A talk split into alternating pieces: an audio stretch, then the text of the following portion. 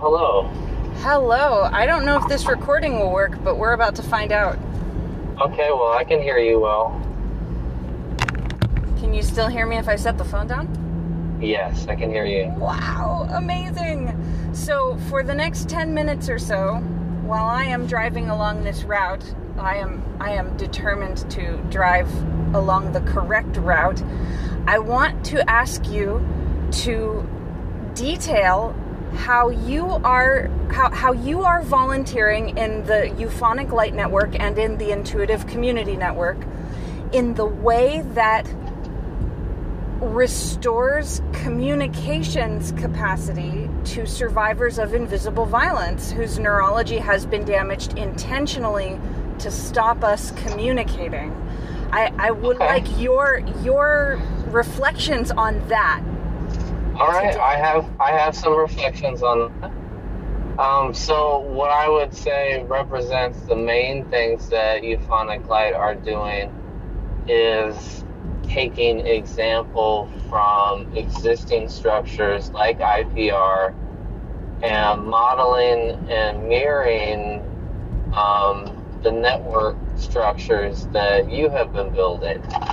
And so by doing that, that builds a framework for certain conversations and that gives kind of space or license to those conversations to take place where they might not have otherwise due to the uh, kind of consistency that I'm able to be on the network. And so eventually it took on its own shape and has some primary functions.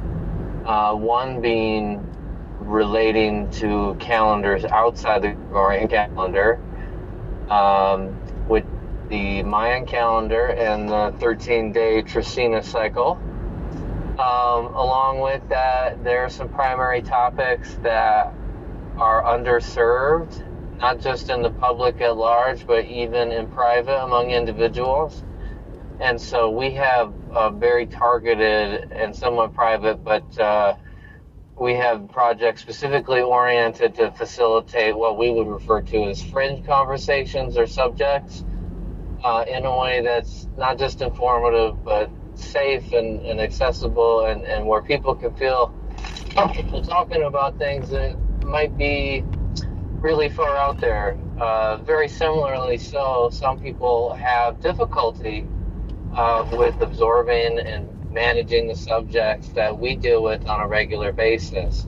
Um, and sometimes that means bringing in other systems, other outside information um, that acts uh, as grounding or stabilizing to other otherwise un- unanswered dialogues where people are stuck in their their, their own loops and, and wondering why they they can't have as, as simple as facilitated community conversations to know where they stand and to know what to do. Uh, I think it's very fair that even the most able of us could be served by these kind of commu- community network and conversation structures. How, how is that? Oh, it's wonderful. I, I'm sort of identifying two major um, two major categories. And I, I don't know if we might have more, but the two that we seem to be identifying a lot is that showing up on a schedule provides support for neurology where people have been excluded from rhythms and cycles with others.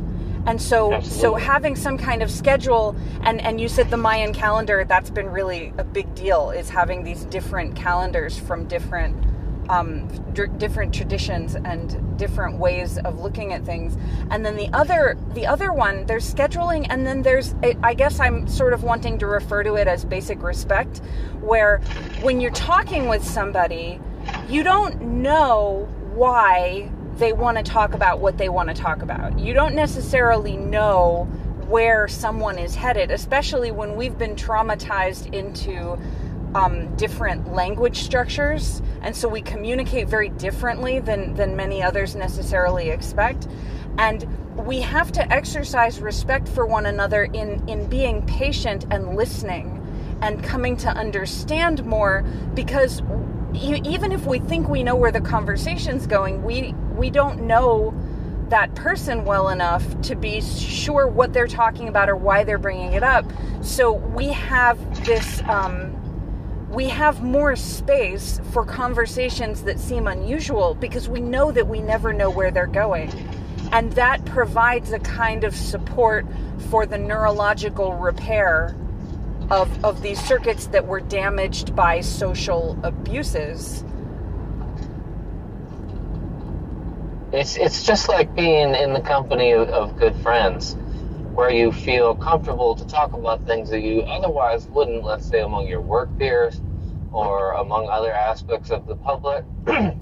I think that this allows us to have more in depth conversations where we say things that we haven't, we might have not been able to express before, but also we can arrive at conclusions that we've never had the opportunity before because we've been uh, maintaining a, a, single sole perspective of an issue that, that's not not dealt with, not spoken about, uh, and there's very little public information available.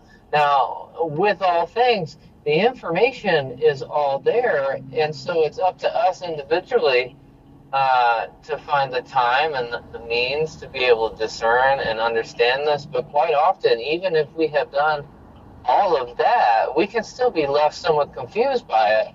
Um, but more often than not, there is there is someone in conversation with us that has the perspective that we don't, and we both can benefit in that sense, whether or not we agree. Just having something to form ideas from, because otherwise we're just left to wonder and be fearful or curious, and and that's not conducive to most people taking care of themselves and, and getting on with the things that they need to do.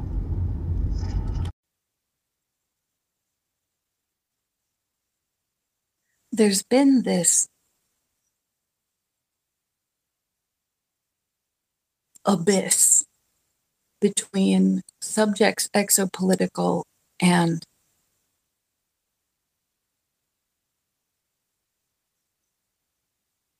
subjects around relief from suffering, helping people who cannot find help anywhere else. And that abyss, that rift, is caused by people doing intentional violence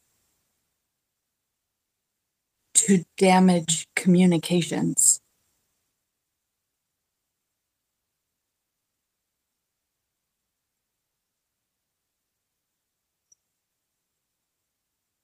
I think maybe there was a time when we did not dare broach aliens and humanitarianism in the same sentence, or something like that. And yet, the situation of invisible people experiencing preventable violence and how to respect other living beings is also very much the subject of aliens. Many of us grew up on space shows. And we are in a space show. How do we want to write this space show?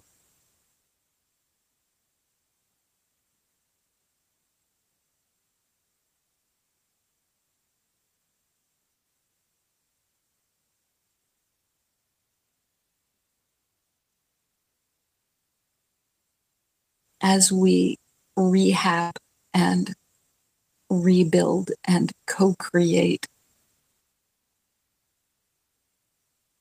our amazing quantum communications disability aid network technology.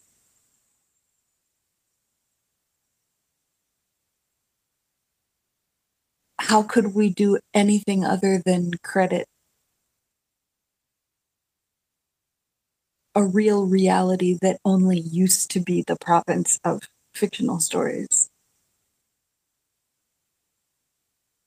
I think the word fiction is in some contention in any case.